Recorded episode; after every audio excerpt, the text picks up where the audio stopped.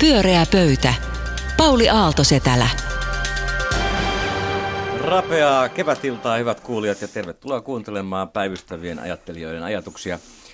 Meillä on paikalla Mika Pantsar, Ruben Stiller ja Yle käytäviltä löysimme siellä harhailleen kirjailija ja kolumnistin Kalle Isokallion. Oikein hauska nähdä ja kuulla sinua ehkä hetken kuluttua.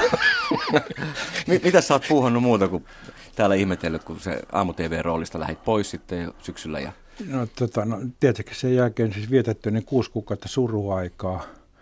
Ne olen nyt pikkuhiljaa siitä toipumassa ja ajattelin Kiva nyt kuulla. Nyt, tulla, nyt tuntuu paremmalta. Jo. Joo, hyvä. Mä ajattelin sillä niin kun sä oot niin sympaattinen ja empaattinen ja herkkä ihminen, niin mä piristän sua. Hienoa, me tarvitaan hei piristystä tähän, tähän aikaan. Eka tämmöinen lämmittelykysymys, niin hallitushan sai kehitysriihessä ensimmäistä kertaa jonkun lupauksensa tehdyksi hallitusohjelman mukaiset 400 miljoonaa säästöohjelma syntyi. Ja haluaisin kuulla teiltä nyt niin kuin viisailta ja Kallelta niin kuin näkemyksen siitä, miltä se, miltä se nyt tuntuu. Ruben tuntuu siltä, siis kyllähän tällaiset leikkaukset, ne saa varmaan noin innovaatiot vauhtia täällä Suomessa niin, että heti kun kuulee näistä leikkausuutisista, niin jopa alkaa siellä jossain autotallissa värkätä jotain tuota uutta innovaatiota, joka vallottaa maailman. Olen erittäin tyytyväinen hallituksen ministereiden äh, mentaalihygienian takia tästä, että he saivat tämän aikaan. Se vahvistaa itsetuntoa ja äh, kun he ovat niin kovan paineen alaisena, niin sanon vaan, että ihan, ihan, ihan kiva juttu. Ja makeiset halpenee. Mä, ja kyllä. kiristetty. Mitäs Kalle ajattelee tästä? Mä korjaan ensinnäkin, makeiset hinta, hinta pysyy ennallaan. No niiden arvonlisävero. Ei, tulee ei, muutos. Tuleeko? Me ei korotettu sitä niin kuin piti korottaa. Eiköhän ne kuluttajalle halpene kuitenkin. Väitätkö, että, että se ei tule siirtymään sitten eh, hintoihin? Se, se, että me ei tehty sitä korotusta, mitä suunniteltiin niin se jätkö jankuttamaan nyt tässä vaiheessa niin hinta. Saattaa olla, että hinta ei muutu arvonlisävero muutoksesta. Jota, mutta se noin, noin yleisemmin ottaen, niin siis tämä periaatteessa hallitus toimii niin kuin se on systemaattisesti toiminut tähänkin mennessä tämän ensimmäistä runsaat puoli vuotta.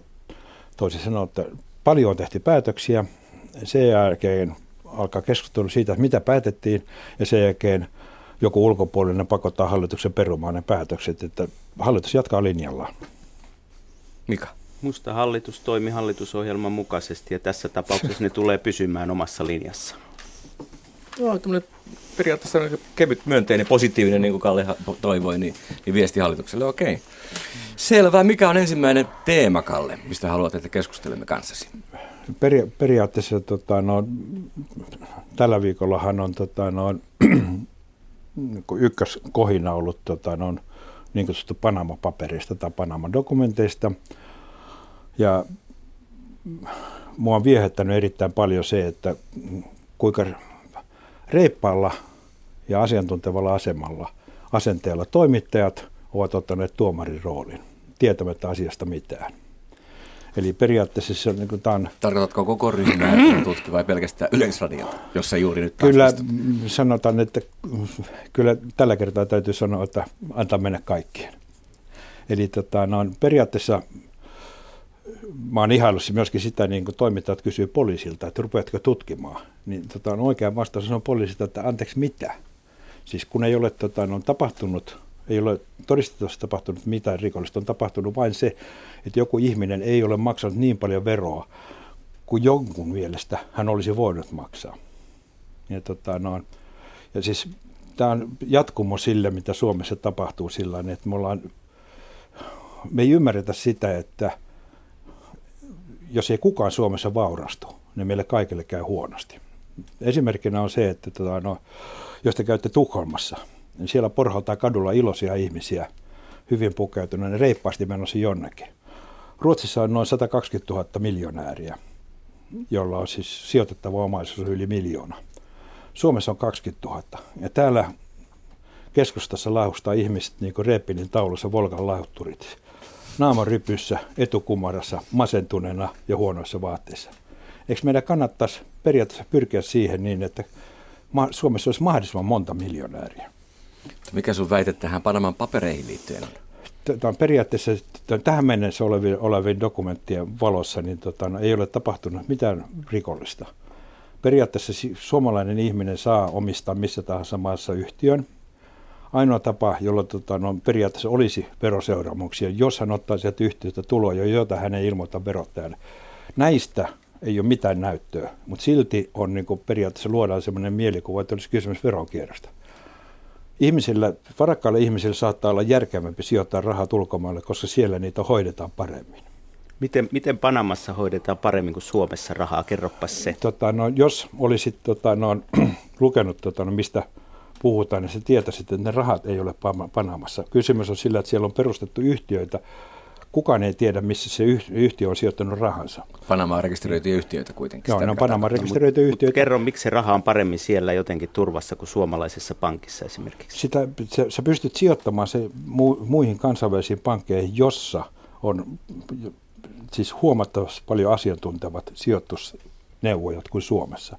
Ja tämä on kiistämätön asia, se, se pelkästään voidaan tutkia sillä, että katsotaan ulkomaalaisten rahastojen, ulkomaalaisten sijoittajien tai siis ammattilaisten hallussa olevien rahastojen kehitystä ja verrata niitä suomalaisten ammattilaisten sijoitta- rahastojen kehitykseen, niin tämä kehitys on huomattavasti paljon parempi ulkomailla. Toi on kyllä raikas mielipide puolustaa näitä panamalaisia on, yrityksiä. On, on, on.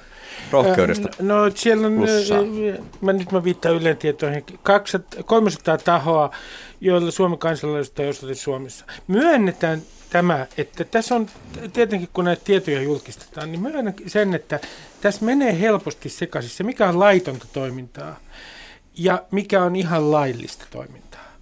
Mutta mun mielestä se ei millään tavalla mitätöi sitä ää, ää, hienoa juttua, että näiden veroparatiisien toiminta tulee läpinäkyvämmäksi, koska ne on perustettu sen takia, että ne eivät olisi läpi, läpinäkyviä. Niiden bisneksenä on niin kuin salailu.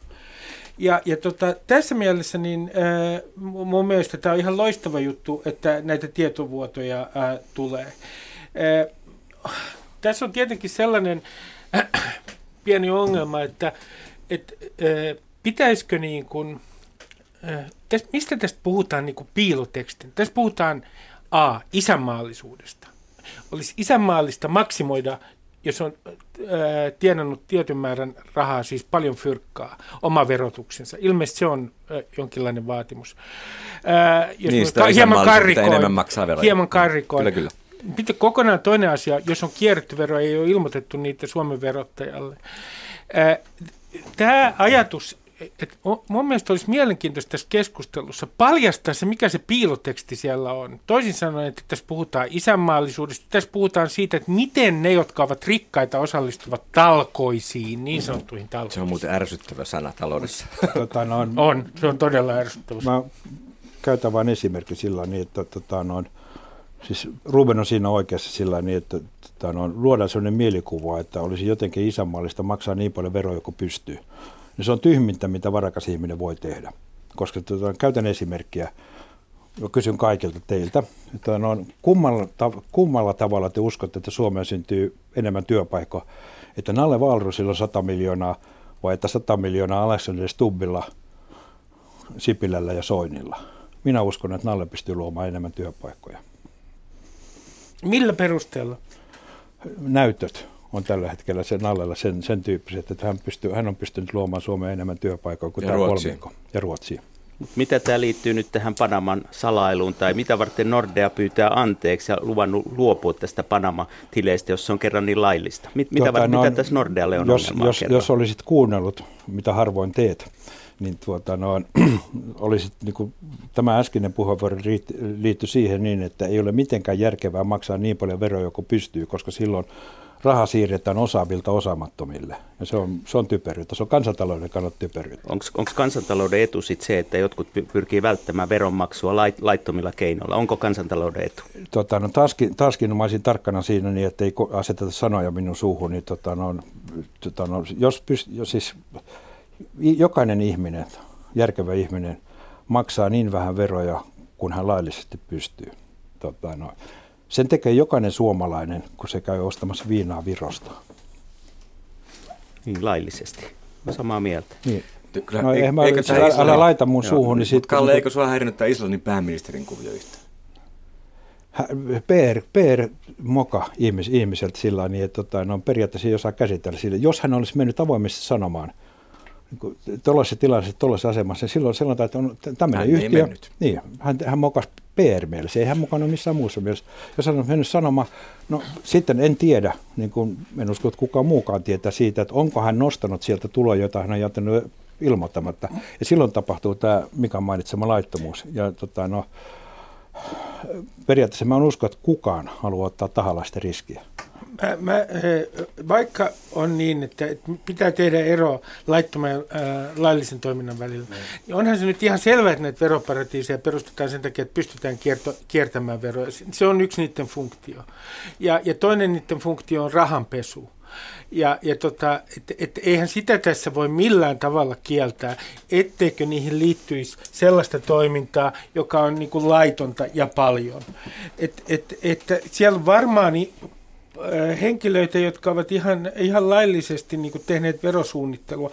Mutta tämä onkin se mielenkiintoinen juttu. Missä vaiheessa nykyään katsotaan, että verosuunnittelu on jollain tavalla niin moraalitonta, että vaikka se on laillista, niin se on oikeastaan laitonta noin mie- mielikuvissa. Siinä, va- siinä vaiheessa, muista raja kulkee siinä, kun tota, no, periaatteessa verovapaan alkoholin kiel- tuominen Suomeen kielletään.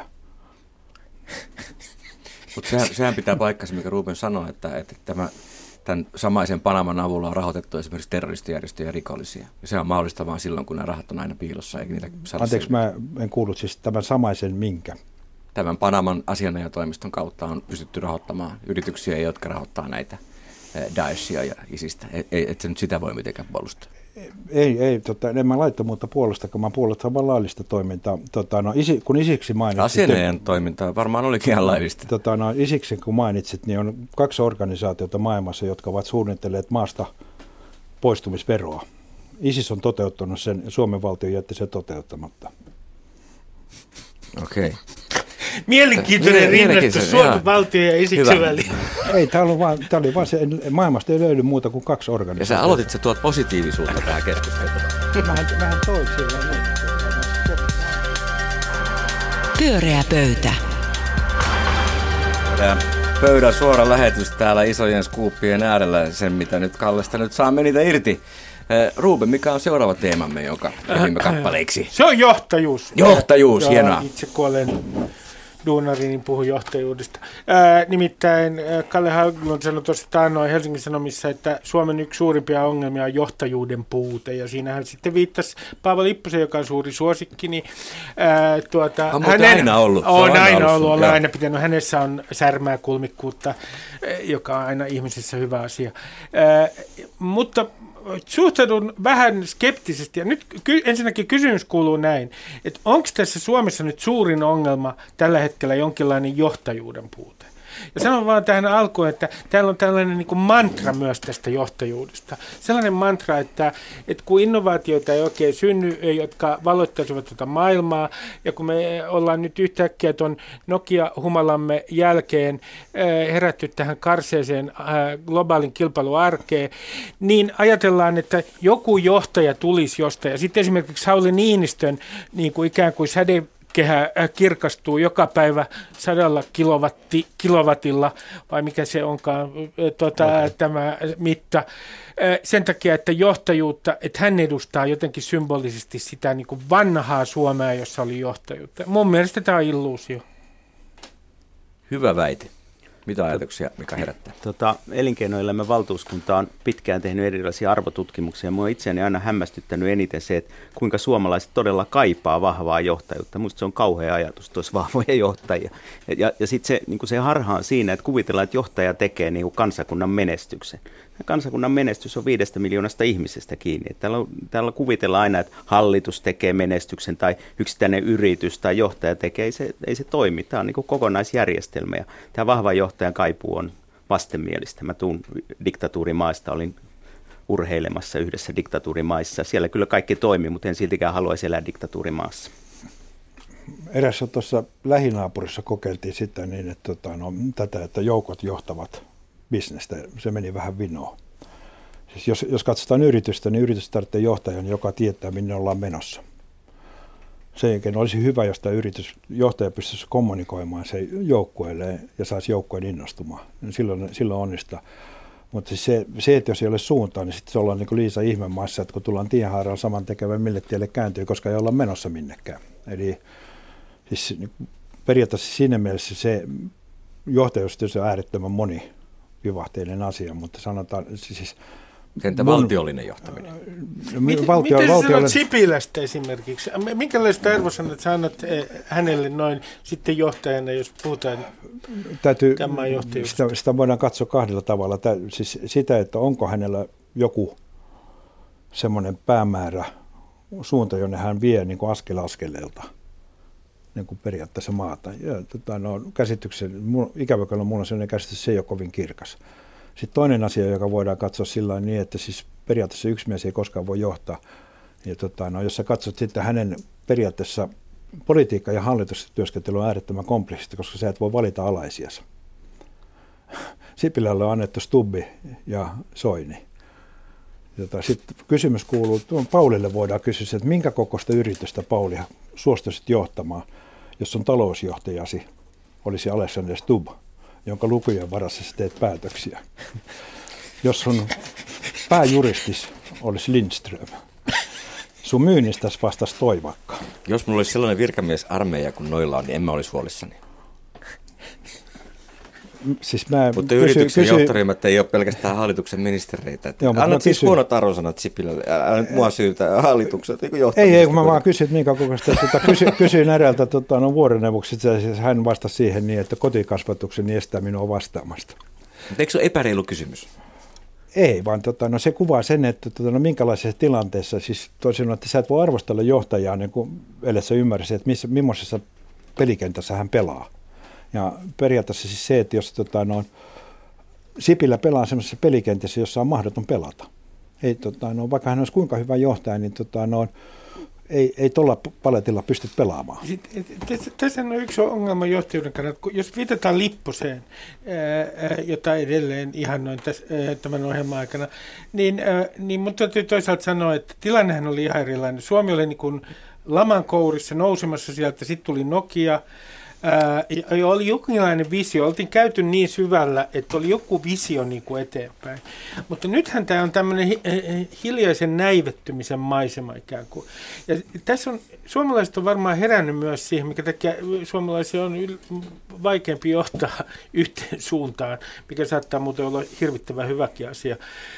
Si- tilanne on niin erilainen, että jos sä lupaat tänä päivänä Suomen kansalaiselle jotain, että kun teemme näin ja näin, sitten tapahtuu sitä ja sitä, teidän elintasonne nousee, niin se ei enää niin kuin toimi, koska ihmiset ajattelee, että tässä globaalissa taloudessa todella voi tapahtua. Syklit on nopeita, voi tapahtua mitä tahansa, eikä meillä ole siellä taivaanrannassa kaukana enää mitään kultamaata. Kaipaat sellaista yhteistä visioa, jonka, jonka tämä Joo, mutta mä, mä vaan sanoin, että se on tullut, Oikeasti, se, se, on, se on tullut mahdottomaksi. Niin. Se, se, mun pointtini on se, että se on tullut niin kuin mahdottomaksi. Se on toinenkin syy, mikä tekee sen tullut mahdottomaksi. Tämä, on, tämä yhteiskulttuuri on hajonnut jo pitkään aikaa, mutta se on hajonnut nyt niin palasiksi, ja some vielä vahvistaa sitä Mutta huomasitko, että kun Eva tutki nyt viimeksi kuitenkin isolla otteella, isolla otoksella, niin, niin ei semmoista kahtia jakautumista mistä oikeastaan ole tapahtunut. Mm. Me ollaan aika lailla samoissa asemissa, mitä me ollaan oltu vuosikymmenet. Musta on kyllä ihan eri asia puhua yritysjohtajista ja kansakunnan johtajista, että tota, Musta kyllähän Neuvostoliitossa oli kuitenkin kansakunnan johtajia, diktaattoreita, erilaisia hirmuhallitsijoita, jotka yritti hallita sitä.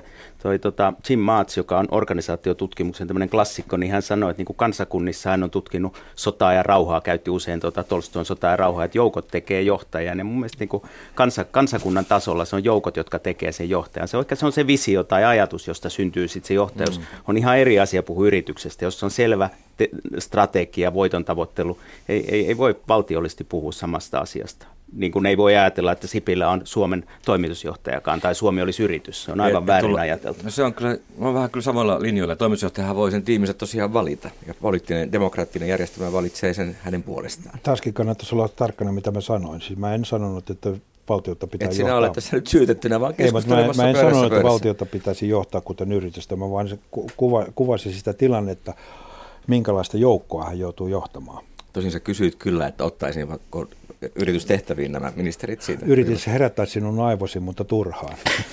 Ku, e, e, siis tämä on mielenkiintoinen ajatus, mitä Mika sanoi.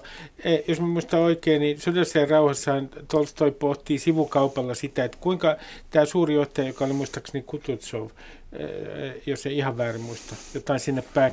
Kuinka hän on niin kuin näiden historian voimien tavallaan tämmöinen sätkynukke. Ja, ja kuinka niin kuin tämä tavallaan taistelukenttä liikuttaa ikään kuin häntä, eikä hän niinkään taistelukenttää ää, näissä taisteluissa.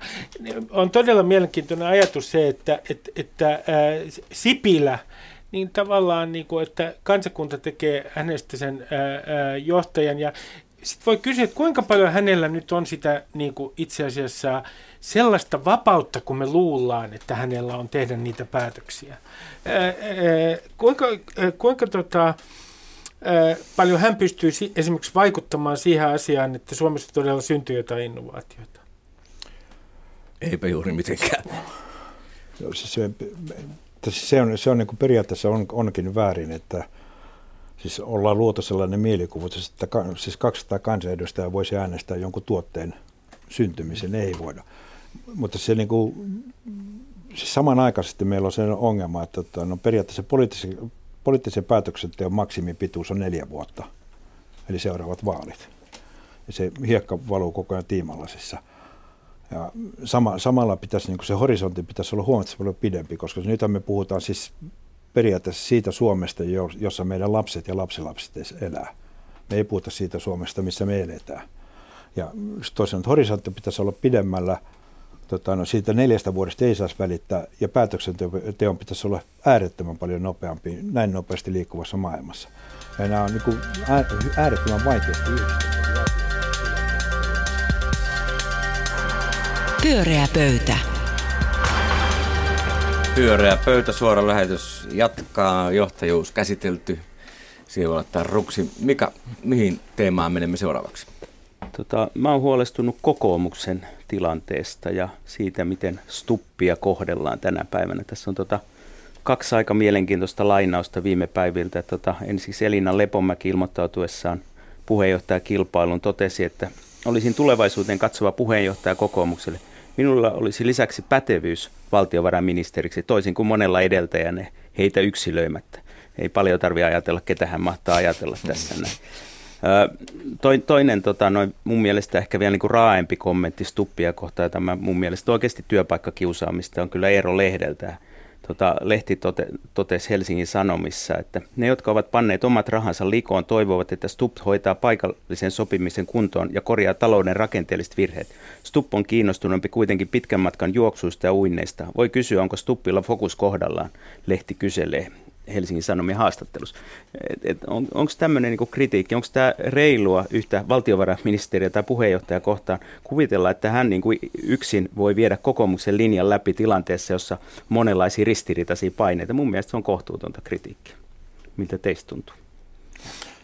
Tämä on, tämä on siis, mä olen Mikan kanssa samaa mieltä, siis tämä monipuolijärjestelmän tota, on ongelma. Että tota, no, periaatteessa sillä niin jokainen puolue joutuu vaalitilanteessa antamaan niin äänestäjille sellaisen käsityksen, että he voivat tehdä jotain. Ja politiikassa ei koskaan tehdä hyviä päätöksiä, tehdään paras mahdollinen, mikä on niin saatavilla. Ja paras se, mahdollinen kompromissi vielä. Joo, siis paras mahdollinen kanssa. päätös, mikä on saatavilla, niin se tehdään. Eli tota, no, me ei koskaan saada niin kuin yhden puolueen mielestä oikeat ratkaisut. Ja silloin, kun poliittisessa elämässä olisi periaatteessa niin yhteistyökyky on se oikeastaan suurin osaaminen mitä, tai taito, mitä pitäisi poliitikolla olla. Siis periaatteessa löytää vastapuolen argumenteista tota, no, hyvät piirteet, parantaa niitä, olla valmis antaa omistaan periksi ja löytää, löytää mahdollisimman hyviä ratkaisuja koska hy, parasta ratkaisua me ei saada ikinä aikaan monipuoluejärjestelmässä. Mitä sä No mä ajattelin, mä olen vähän samalla linjoilla kuin äh, Mika. Äh, mä otan yhden tämän Eero Lehden lausunnon, joka oli muuten varmaan melkein samassa jutussa, jossa hän sanoi näin, että Suomi on surkeassa kunnossa tai huonossa kunnossa, Stubo erinomaisessa kunnossa. Ja sitten hän niin kuin, ikään kuin antaa ymmärtää niin kuin Suomen taloudella ja Alexander mm. Stubin kunnolla olisi jonkinlainen yhteys. Mun käsittääkseni, mä tunnen, kuten sekä Mika että Kalle tietää, taloutta en tunne juuri lainkaan. Hyvä, että osaa laskea yhteen. Mutta mun käsittääkseni Suomen taloudella ja Stubin kunnolla ei ole mitään syy-seurausyhteyttä. Ja jos hän viittaa siihen, että ongelma on ollut niin kuin fokusoinnin puute, niin onhan sekin niin kuin aika halpaa. Siinä mielessä, että Suomen talouden ongelmat tuskin johtuu siitä, että Stub on juossut muutaman kilometrin enemmän kuin Eero Lehti. Ja, ja mä ky- kysynkin näin, että, että tämä, että toimittajat niin mielellään nyt pudottavat Alexander Stubbia, niin se johtuu siitä, että toimittajat itse nostivat hänet. Ja kun toimittajien valta muun muassa koko ajan vähenee sen takia, että, että ihmiset on aktiivisia somessa ja toimittajien luokka-asemakin on huono, niin on se hyvä, että toimittajat pystyvät vielä jollain tavalla tuntemaan, että heillä on valtaa. Ja esimerkiksi sillä tavalla, että Alexander Stubia nyt niin kuin pilkata. Kysyn toimittajalta, ketkä ne olivatkaan, jotka nostivat häntä silmät säihkyen kokoomuksen äh, puoluekokouksessa, Lahden puoluekokouksessa, ja kuinka sitä oltiin kimpassa, ja kuinka magea uuden poliittisen kulttuurin edustaja Alexander Stubb on, niin toimittajat, mitä tapahtui?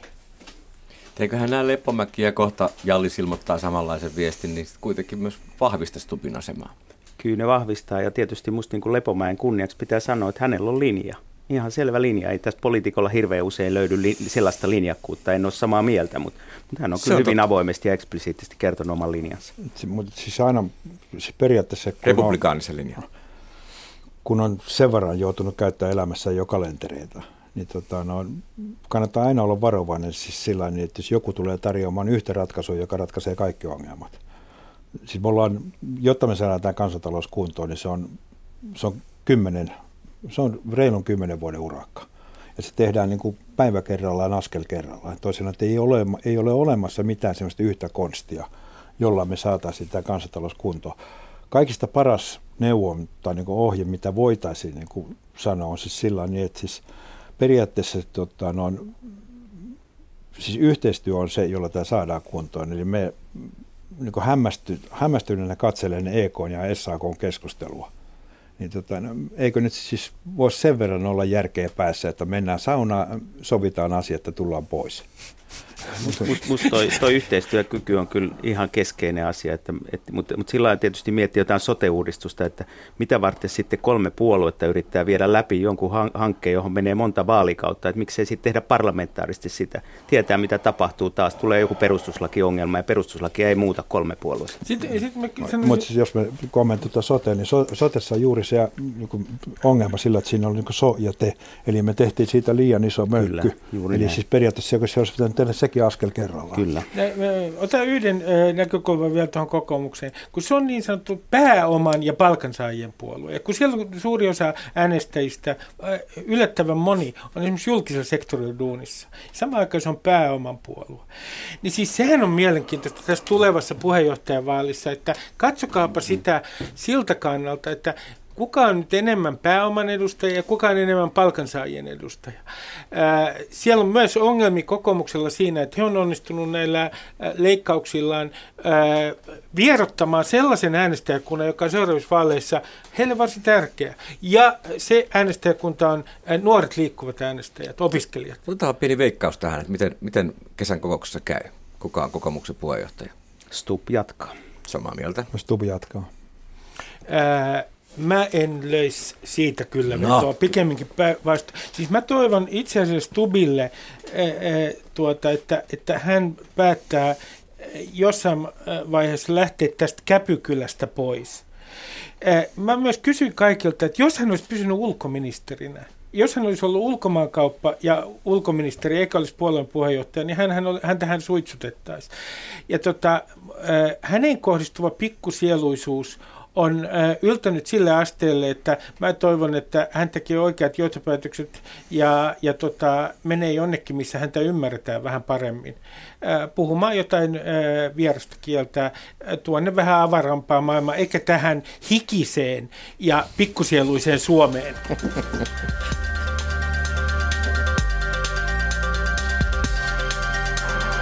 Pyöreä pöytä.